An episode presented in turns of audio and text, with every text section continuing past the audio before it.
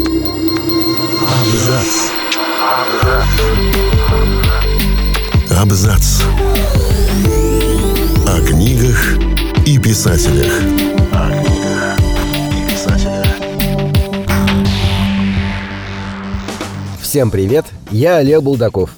И сегодня я расскажу вам о том, как писатель, инженер и учительница пытались изобрести машины для чтения книг. Прототипы современных электронных читалок появились раньше, чем вы думаете. Полвека назад Декларацию независимости США загрузили для общего доступа в сеть, и она стала первой в мире электронной книгой. Рассказываем, как это было и какие аппараты стали прототипами современных ридеров.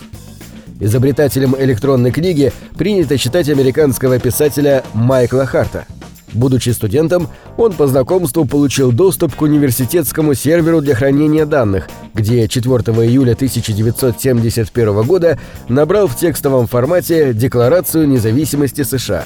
Это заняло у него 1 час 57 минут. Созданный файл, который весил около 5 килобайт, он захотел отправить одногруппникам, но его отговорили. В то время это могло запросто уронить всю университетскую сеть. Майкл не растерялся и решил разослать не саму декларацию, а инструкцию о том, как получить к ней доступ. Так пользователи могли в любое время бесплатно прочитать содержимое файла.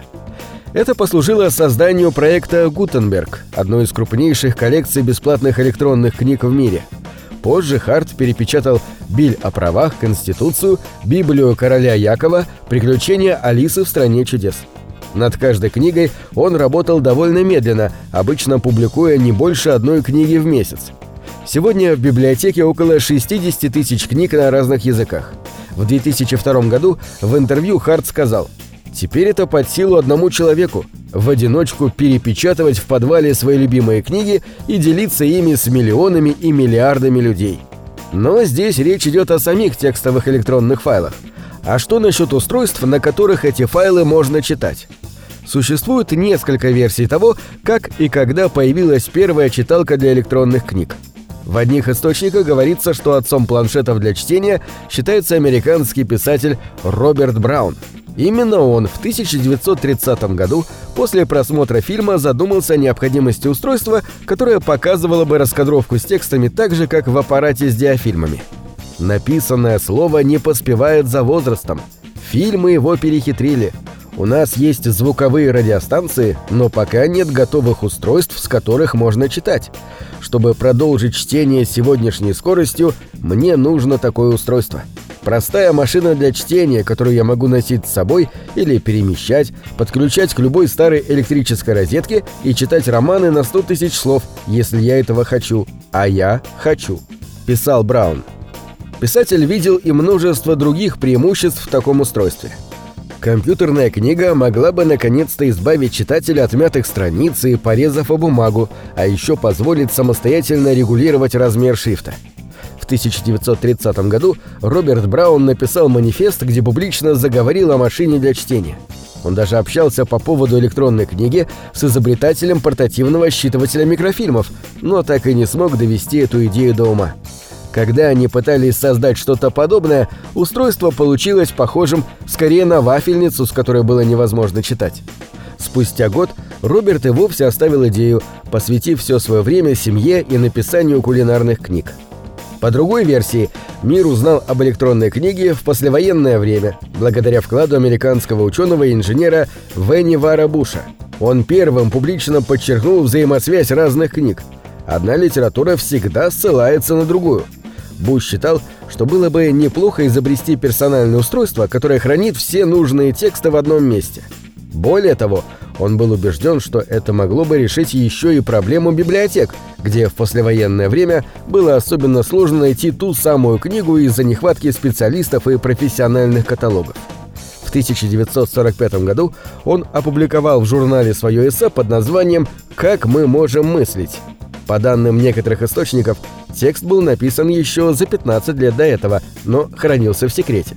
Там он впервые описал аппарат Memex – устройство, хранящее в текстовом формате всю важную информацию от телефонных номеров до книг и быстро выдающее эти данные при запросе. По его мнению, Мемикс и был той самой электронной книгой, которая расширяла возможности человеческой памяти и значительно ускоряла работу ученых. Таким образом, наука может реализовать способы, с помощью которых человек создает, хранит и использует свой опыт. Изобретение Буша в окончательном своем варианте не стало той электронной книгой, которой мы сегодня пользуемся, но оказало влияние на разработку не менее важных устройств, например, личных баз данных и интернета. Еще одним изобретателем электронной книги можно считать Анхелу Роас Роблес. Женщина много лет работала учительницей в испанской школе, и ее сильно беспокоило, что школьники вынуждены каждый день таскать тяжелые рюкзаки со множеством учебников.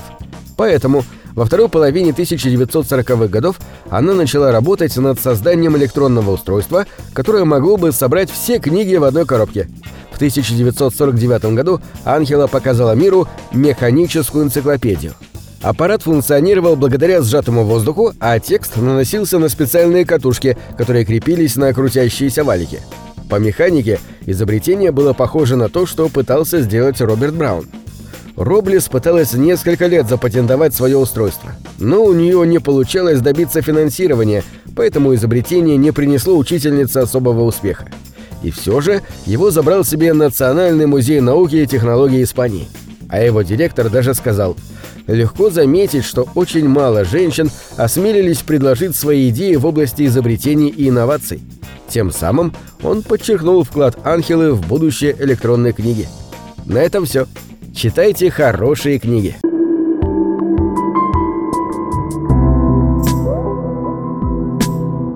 Книги — это двери, что выводят тебя из четырех стен.